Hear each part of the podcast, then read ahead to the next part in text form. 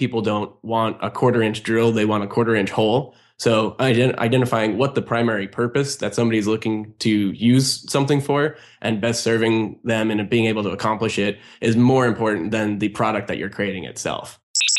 Welcome to the Disruptware Podcast. Whether you're just starting up or scaling your software business, we interview the experts with ideas and strategies you can implement today. Now here's your host, Paul Clifford. Hi there, software entrepreneurs, and welcome to the Disruptware podcast. This is the show for entrepreneurs who are either just starting out or those who already have a software company and are looking for techniques and ideas for massively scaling their business. And the way we do that is to interview experts in the market who are already running their software company. And whatever level they are at, they have great content to share. And we dig deep to get factual experiences that you can put into action right now. On today's show, we're going to talk to Samuel, who's the founder of useronboard.com what we normally talk about is um, SaaS startups and growth and traffic and everything. Um, but you know, Samuel is an expert in uh, user experience. And more specifically, you know, he has this great site called useronboard.com. Um, and, you know, what we're going to talk about specifically is all about user onboarding. Uh, for SaaS apps. And, you know, Samuel's written a great book called The Elements of User Onboarding, which we'll talk about a bit more uh, towards the end of the show. Um, but, you know, Samuel's agreed to come on and, and we'll talk through, you know, some factors and key elements of user experience and um, you know and offer some advice to you know our tribe on you know how to improve it and and um, you know how to make their SaaS app um, attractive enough to keep customers using it, which obviously, obviously reduces churn rate, um, increases conversions, and everything like that. So, Samuel, tell me a bit about yourself. Where did you, how did you get into all this? You know, because obviously you, you, you've been in UX for some time, right? Yep, I'm a longtime UX designer and consultant. And uh, one thing that was always really important to me was looking at the impact that a redesign would have. So instead of just handing off wireframes and wishing them the best of luck, really looking at you know what KPIs are being affected here. Does the effect that we thought would happen actually happening, and to what degree? So uh, taking more of a scientific conversion oriented approach, it just really naturally lended itself to focusing specifically on user onboarding because it's got such a uh, high overlap already with with the conversion funnel and things like that. Got it. And you know, and you started, um, you know, looking at already existing SaaS apps that are already successful and started breaking down their whole process, right? Uh, yep, that's that's correct. And which is teardowns, as you call it. Yeah, yeah. Basically, I was just looking to contribute, uh, you know, what I've learned, and um, I really, uh, for someone who's written a book, I actually really find writing itself to be pretty agonizing. So instead of writing a blog or writing guest posts on other people's blogs, I thought a teardown would be a cool way to um, create content that was hopefully valuable to people, but without having to actually sit down and write out a long form article. Great. So, you know, your teardowns include companies like sort of Basecamp, Buffer um, you know, even Gmail, uh, less accounting, and I think I saw the other day WhatsApp as well. Um, mm-hmm. You know, are you getting any feedback from these guys? I mean, you're just going in, right, and signing up and going through the process and breaking down, you know, their onboarding process and sort of criticizing it um, constructively, of course. Um, and are you getting any sort of feedback from them as a result of that? Yeah, I, I am occasionally. Uh, a few times it's led to consulting work and things along those lines where we actually get to put some of the recommendations into practice. Mm-hmm. Um, and sometimes I just get, you know, a, a brief email saying, uh, you know, thanks for pointing out a couple things or things like that. Um, and also a couple times there there will be times where I'll I'll critique something and say my guess is this is what they were looking to do or this is the reason that they did something and and I, have gotten an email or two from people saying you know I'm on the product team and that you know your guess was right or or your uh, you know, here's a little background on how we made that decision, things like that. Fantastic. Um, and, and you're going to keep doing this, you know, keep doing teardowns of different products? So long as people continue finding them helpful. Yeah. Well, I mean, I certainly did. You know, it's it's you know, it's really interesting just going through it because you know you can learn a huge amount just from looking from other examples and and the way you actually break it into the sort of the good things and the bad things and you know the things that you would do better um, you know, create some real takeaways for me. You know, I, I do want to be really clear the because there is kind of the the good and the bad.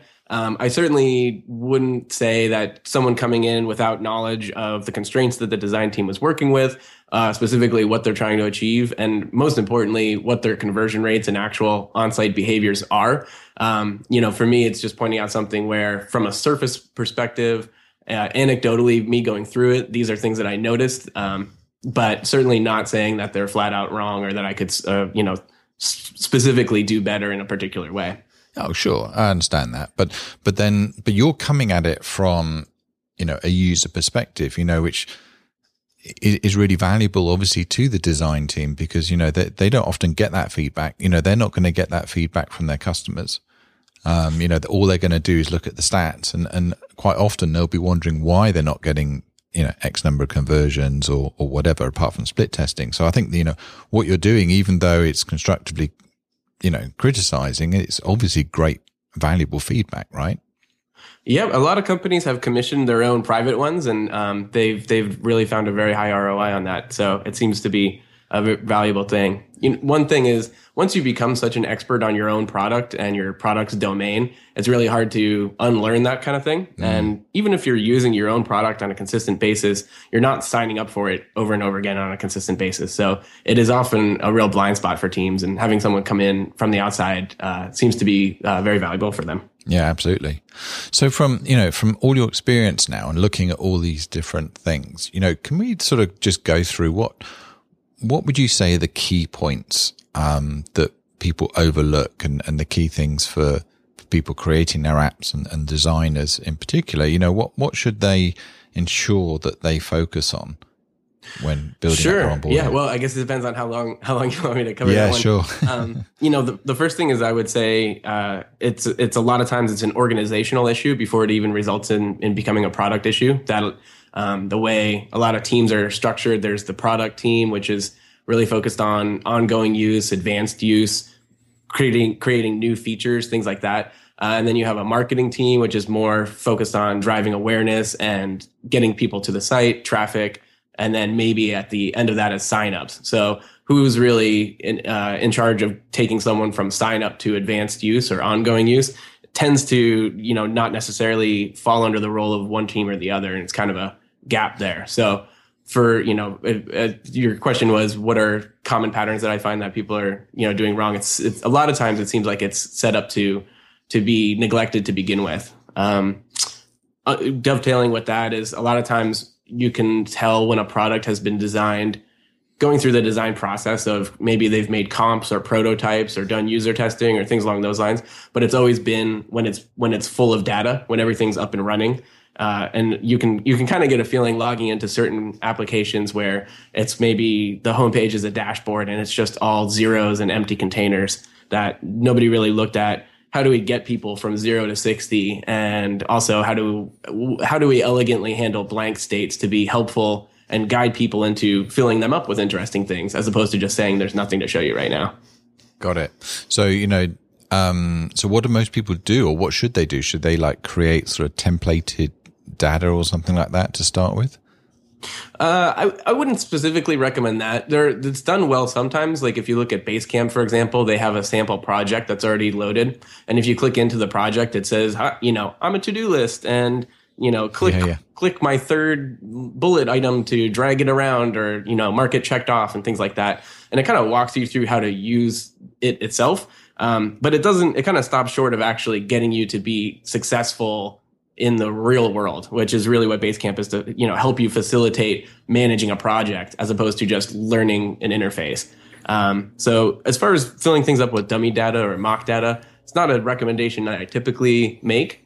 Um, another thing that I typically don't recommend is just papering over the interface with tooltips or coach marks, where you're basically saying, you know, you're literally pointing out the areas that are confusing. Just instead look at making them less confusing to begin with. Um, but certainly handling blank states and just really being intent on what is it like for someone to to immediately you know immediately after signing up what do they expect to see? What would be most helpful? Or even a lot of times it's hard to tell what's the one thing that i should even be doing as a new user. So just getting really clear on those kind of things. Because i guess the goal you know the, the goal is really to get the user feeling as much value as possible in in the first few I don't know minutes or something, right? Yep, there's a there's a phrase "time to wow," which is basically Right. kind of like, or you know, you might hear of like something like the aha moment, which is when somebody realizes what the product is capable of or what kind of benefit it can provide to that person. Uh, I think of time to wow as as how long it takes you to deliver on that value that they've recognized. That's a good expression. I like that. You know, I think the, and, and historically, obviously, everyone focused on the conversion, um, and you know, and, and the time to wow is what you know builds that retention rate. You know, that's that's what makes people stay in it. As soon as they start seeing the value and feeling that, hey, this thing's really going to optimize my process or make me more money or whatever it is, Yep. um, then or, or even preferably, this has already made me more money. You know, when they're when they're they're real, they're actually receiving the value that they perceived on the onset. Right, right. And you know, would you? You know, I'm looking at one of my apps now, um, and you know, it's it's a content marketing tool. And you know, one of the challenges that you know I have is that there's quite a lot of setup involved. You know, because it's it's designed, you know, for agencies, and and you know, there's a certain amount of data that needs setting up first. You know, do you, do you advise like a sort of a wizard approach or something like that to get them going, to get them you know through the process, which which can be a bit laborious to start with. Sure. Well, you know, my first question there would be what absolutely is is super critical for uh, getting the first run experience, that very first experience where you know they basically they haven't gotten up from their chair, they haven't closed the tab.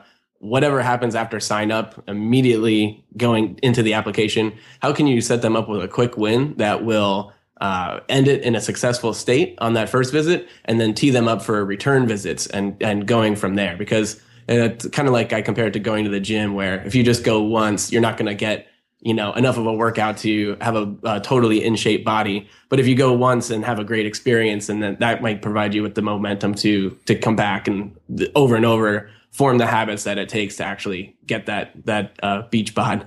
So Right, yeah, yeah. um, you know, i- i- in that sense, I would say if if there's a lot of things that are required up front, is it possible to just require a couple things to get somebody to a particular state and then set up, for example, a life cycle email campaign to get people coming back and entering in the rest of what they need to unlock all the other capabilities of the application. Right, I got it. So you know, just just make it a sit. Just just focus on the the, the easiest quick win that you can straight Yep, away. uh, but- Just- and, yeah. and especially one that's really tightly aligned with the value that the product delivers. No, I understand. And i- in, if in, in some cases where you can't do that, you know, do you sort of get people, you know, uh, or do you advise people to set up some sort of account management or some sort of inside sales where someone like a real human, you know, can follow up, you know, after the sale to, to nurse them through the process? Sure, it's just it's an expensive way to solve the problem, but a lot of times I'll speak to teams and they'll say, "Oh, we don't have an onboarding experience. We have to call people and help them walk them through it." Or it's like, "Well, actually, you you are the onboarding experience in that scenario." So uh, whether you've created software to replace yourself or not, uh, ultimately the the job of of helping shepherd people through needs to be done uh, one way or the other. So Yeah. just different ways to skin the cat. Yeah, yeah, no, exactly. And I've got obviously that's that's the value, right? So if you if you can do it through the app, if there's any way you can do it through the app and avoid the cost of human contact, then obviously that's going to be the the real quick win. Uh, well, it would be more economical, uh, generally speaking. I think that there's a lot to be said for what um, you know Rob Walling, for example, calls concierge onboarding, uh, where you are walking somebody through it and you're intentionally injecting yourself or making it making yourself available at the very least. Um, especially earlier on, if you're not completely sure what those key touch points are going to be that help that will help guide somebody to getting value out of the product, that's a really great way to learn. You're basically walking them through it seeing what what areas they're tripping up on, what areas are producing anxiety for them, and then you can take all of those li- f- those findings and feed them back into the product. Okay. So, you know, just looking at teams in general, you know, I was, um, I, I saw a talk not long ago by Dave McClure who was saying that, you know, the, the UX guy is probably one of the most important part of a team nowadays. You know, how, how do you feel about that? You think that's really like that?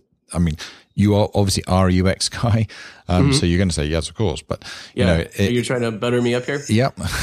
so, But you know, um, would you say it's like it's it's the essential thing nowadays to to any app?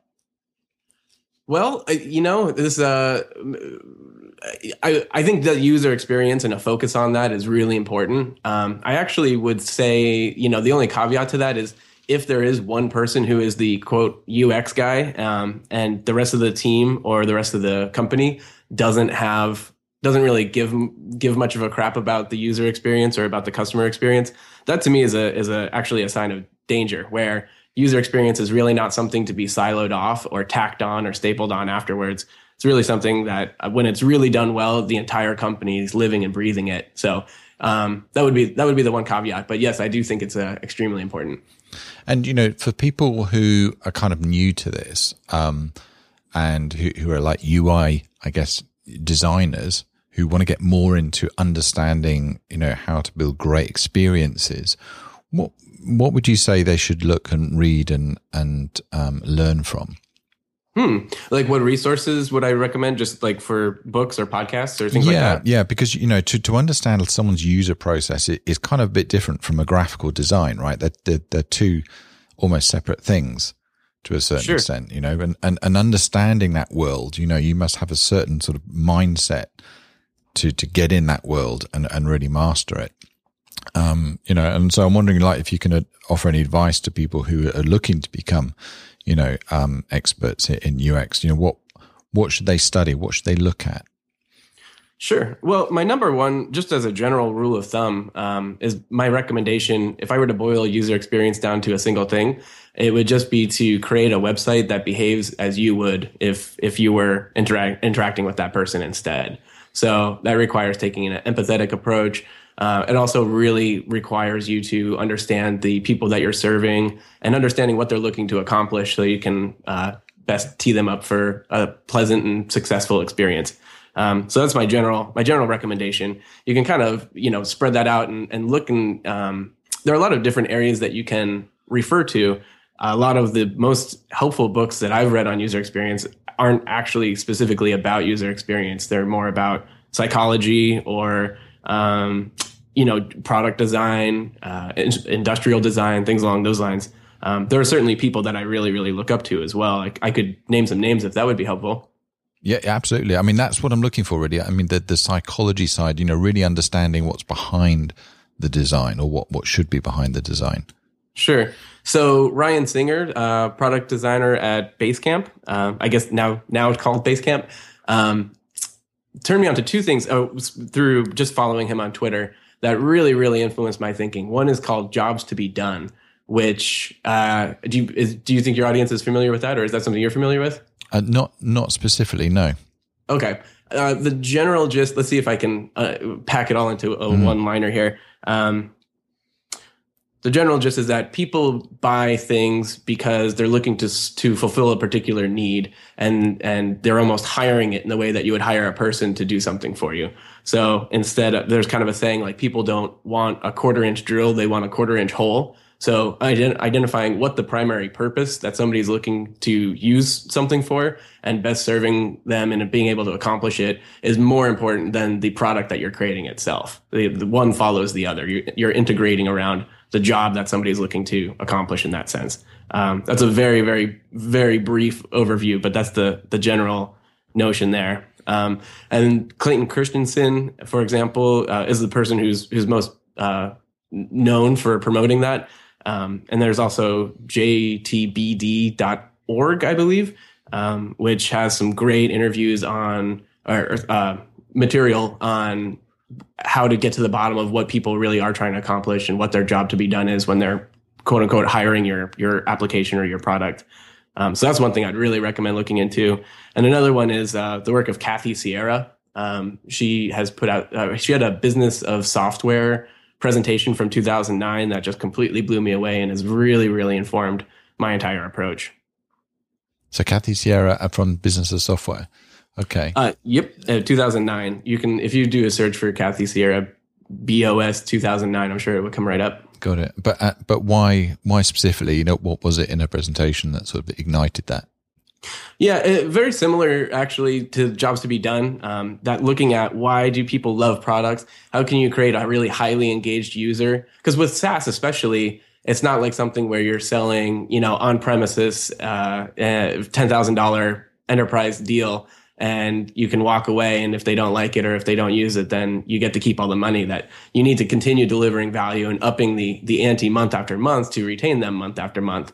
And so looking at how can you reverse engineer a really predictable and reliable way to help uh, to have people staying on as customers and uh, you know looking at what are the the best drivers there of do they love your company or do they love your support or do they love your product that really those are are incidental to them really just loving themselves. And the reason that people are motivated to do things and continue doing things is because their lives are better because of it. And so integrating your entire product and business around making people better in one specific way uh, and and then letting the product follow that as opposed to creating a product and then trying to find people who are willing to to buy it um, is to me a subtle but revolutionary difference in, in perspective. Yeah, no, I get that. So job to be done, and then Kathy Sierra's talk. So, but but focus, focusing on the end game. So really just drilling down and focusing what the user's trying to achieve. Yep. Um, rather than the software itself and trying to solve that. And that goes, you know, it's it's like a like a what a fractal, I guess, where you can zoom uh, in the grandest scale. It's what are they looking to achieve? How are they? How are you improving their life station? All the way down to what are you going to use for uh, button copy, just to get a really clear idea of what's going to resonate with them. What are they looking to accomplish in that micro moment, and then everywhere in between. That's fantastic. Uh, and do you cover so you know coming coming to your book, you know the elements of user onboarding? What what are the key things that you focus on? You know, in that book?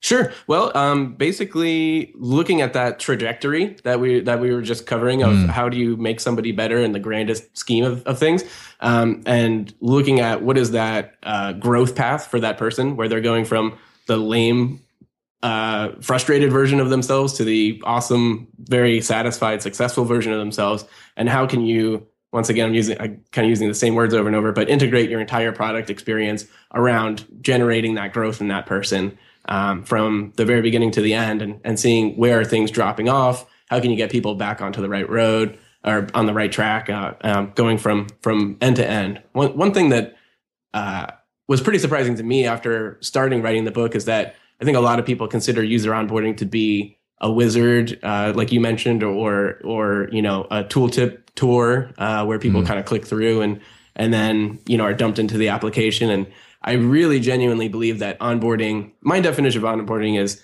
increasing the likelihood that people are successful when adopting your product.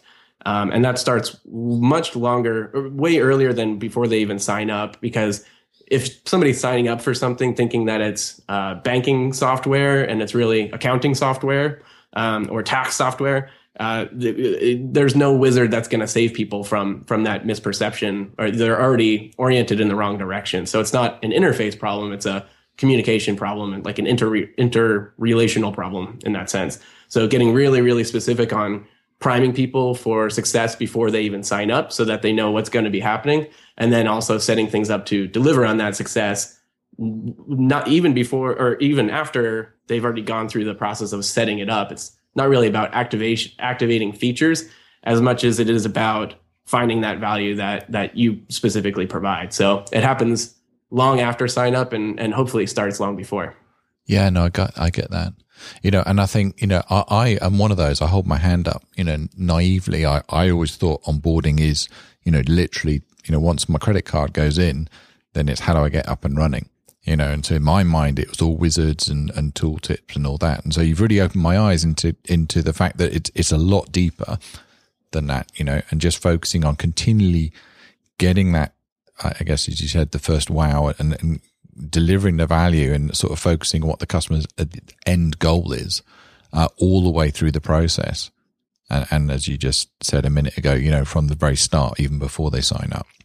Yeah, and one thing that I think is really crucially um, under under underpaid attention to, I'm mm-hmm. sure there's a better word than that, but yeah, no, we is, get you. is also getting people to come back. That they're really not fully onboarded until they're a, success, a successful user. Who you know, one metric is return visits and frequency of use, but one thing that I pay more attention to, because like for example, um, if I need to find a, a place to eat, I'll turn to Yelp So I would consider myself fully onboarded on Yelp because they're the first thing that I think of. Basically, the only thing I think of if I'm looking for a restaurant in a different city or a new restaurant in my own city. But at the same time, I don't go there once a week or multiple times a week or necessarily even multiple times a month. The the real question there is when I'm in that situation, what's the thing that I consistently turn to? What owns that space for me? Um, and so in that case, it's Yelp, and that's what you really look for with onboarding. That they're not just having a surface experience and then going away, um, but they're they're fully engaged with you when when they have that job that they need to be done. And and and it becomes habit forming. Yep, big time. Yeah, got it. Um, and so you know your your book. What I've noticed, is, you know, your your it's not just a book, is it? You have like a number of different packages, um, and uh, so you, you include some like checklists. Uh, and things like that. Can you just run through that for me? You know, what else do you sort of include in your package? Sure. Well, I uh, recorded an audiobook version just because I thought that uh, people who would be busy would want to be able to work while while doing it and consider it a time saver in that sense. So that's one thing that's included. The two big ticket items that I really have found very even valuable just for myself um, were the interviews where I spoke to some really influential people, some very or even more than influential, they were um, very the expert level, very smart people uh, is what I meant to say.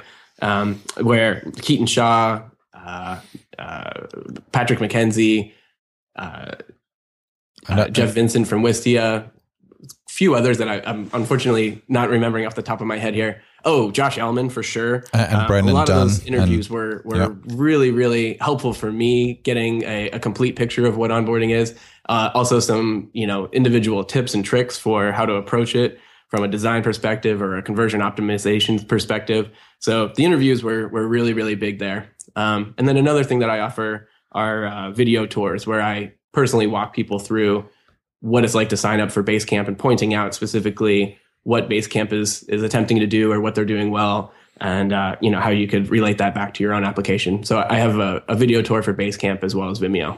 Fantastic, that's really really good. So, um, and for you know anyone, so it's a lot of my tribe are also bootstrapping. You know, so they they don't have like big teams or necessarily you know lots of money. Mm-hmm. Um, and uh, so they, they might be looking for someone to help them with um, their UX and, and, and, things like that. And, and, and obviously there's your services, but you know, what, what kind of things should someone, if they're recruiting someone to, to handle that, what sort of questions should they be asking? How do they know what, what's a good UX guy and what isn't? Because I, I think there's a good, there's a good population of people now who might be graphic designers who are now relabeling themselves, you know, as user experience people. Um, okay. And so, you know, how, how do you differentiate? What sort of questions should someone ask when interviewing someone like that? Sure. Uh, so one thing that, that came to mind, uh, one person in the interview package that I neglected to mention on the first first pass there, uh, Brennan Dunn mm. is uh, very much a bootstrapper and is one of the smartest onboarding uh, thinkers that that I've gotten a chance to speak to. So he he's intimately aware of what it's like to deal with those kind of resource constraints. He's a single founder uh, doesn't even work on his product full time, um, but his onboarding approach and design is is very very high level. So or uh, very high quality. So uh, that that was one of my favorite interviews. And if you are bootstrapping that's one that i really recommend checking out. Uh, but specifically to your question you were saying how do, how do you evaluate uh, a contractor? Yeah uh, i mean if, if you're designer? exactly. If you're hiring a freelancer um, or even permanent i mean you know how how do you tell who's like a really good UX guy to who's just a UI graphic designer? Yeah, so that's that's tricky. Mm. Uh, you know, for me, that's I, why I asked I, the question. yeah, yeah, um, yeah. I have no. I, am a terrible graphic designer, so that's never been a problem for me. Right. I've always had to kind of stand on my own merits as a user experience designer. Just you know, what, what I guess what you might call quote unquote pure, pure user experience or sure. things like that. Um, my recommendation would be specifically if you're looking to suss out who's someone that is leans a lot more towards UX design than graphic or visual design. Um, one thing I would really look for is experience in conducting user research.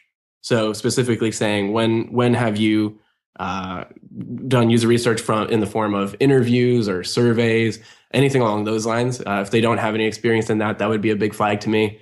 Um, another one would be if they haven't done any, if they don't have any experience conducting a usability test where they're getting one or more people into a room and having them go through the site and recording, you know, the areas that they run into problems and things like that. That's that's literally somebody any anybody with with a zero dollar budget could be doing that. And I actually really recommend that um, that founders or product teams do that on their own as well. That mm. in the same way we were talking about concierge onboarding and spending as much face time as possible with with actual users uh, in the moment is is a really great way to not only help that one individual user become more successful, but also taking what you're learning about where they're running into problems and spinning it into product changes that would prevent, you know, thousands of other people from running into that problem as well.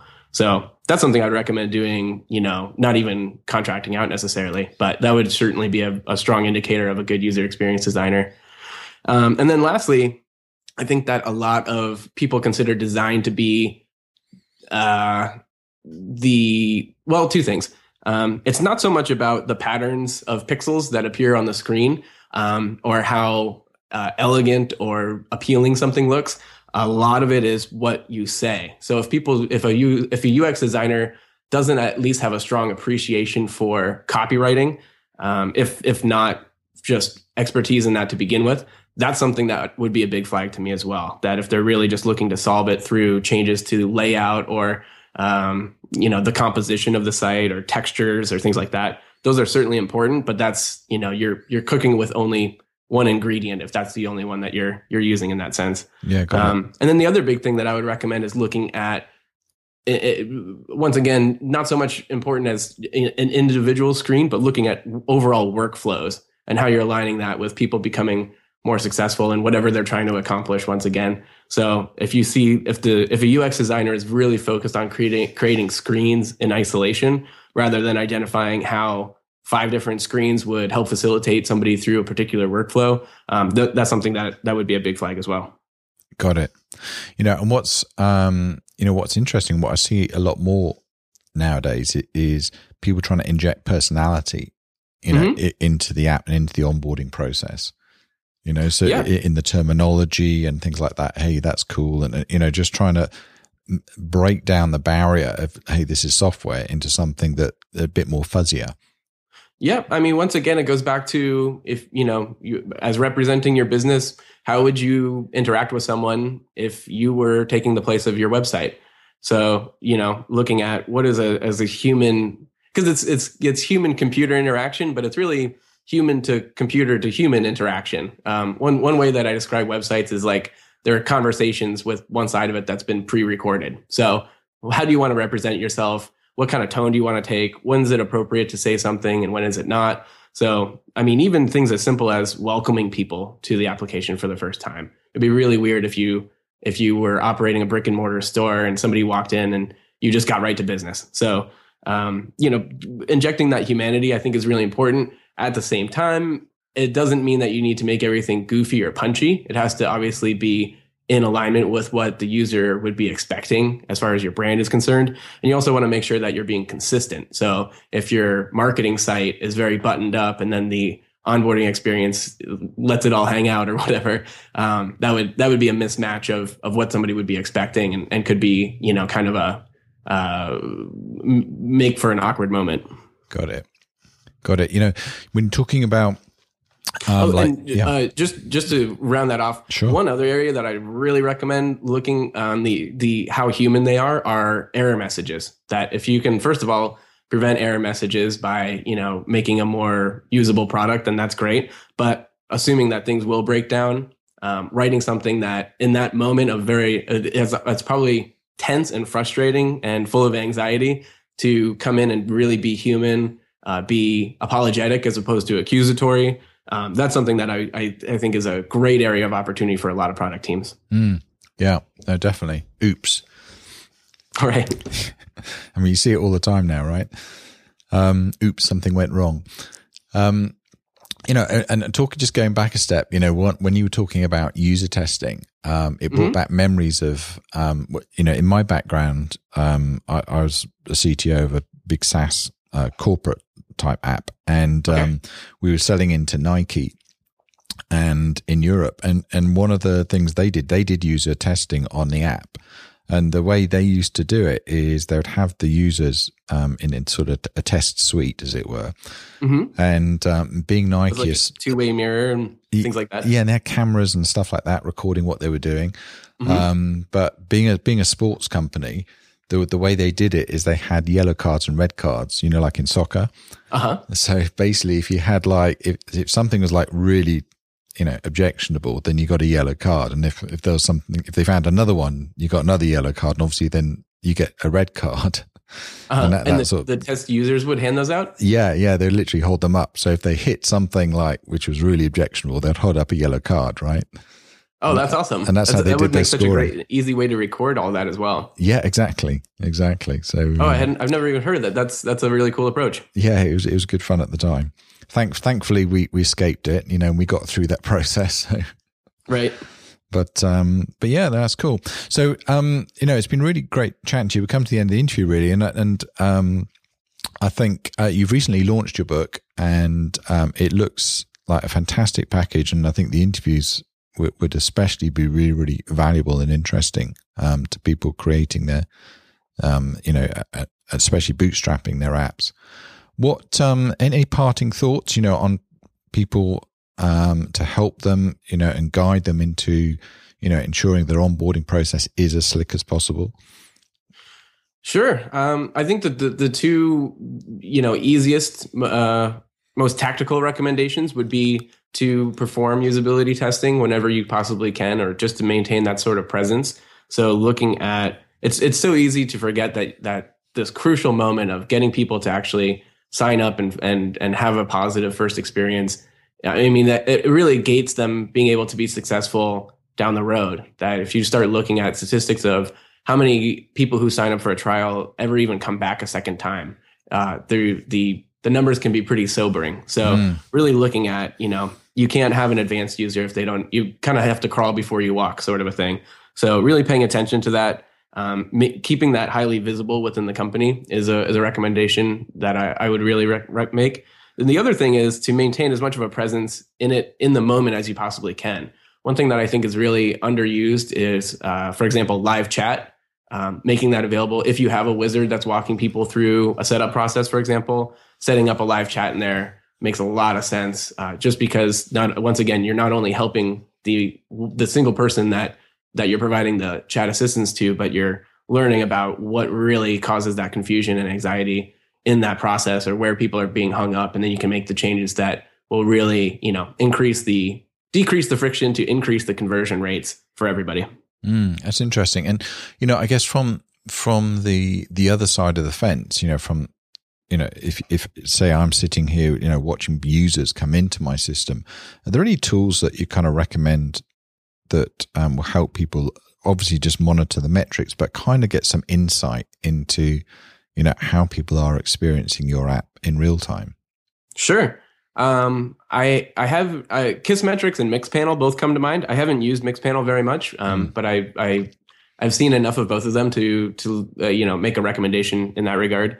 Crazy Egg is really helpful if you're trying to diagnose where problem areas are, or if people are clicking on a picture because they think it's a link as opposed to um, you know, it, or maybe you should make it a link if if it's if that's what people are thinking is going to happen.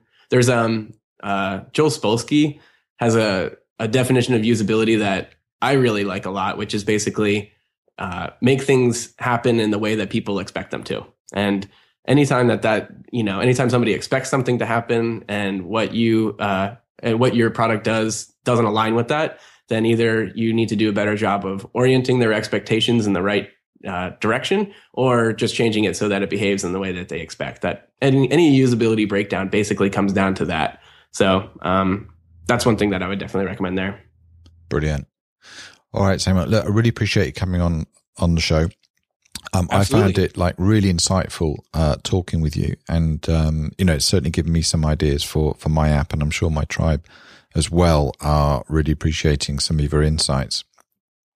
Cool, absolutely. And you know, I'm I'm always just an email away. If you, if you or anybody listening to this has any questions, I uh, I love answering them. Uh, and anyone listening, you can go to useronboard.com and you can get, uh, you know, uh, see all the teardowns that, uh, that Samuel's put together and obviously, um, his book there as well. And I highly recommend it. If you enjoyed the show, you can get the show notes from disruptware.com. And if you are not a subscriber and you're listening to this on the iTunes store, then please visit disruptware.com and sign up. That's it for this episode. Look out for next week's show. I'm Paul Clifford and thanks for listening. Thanks for listening to the Disruptware podcast. Check us out on the web at disruptware.com.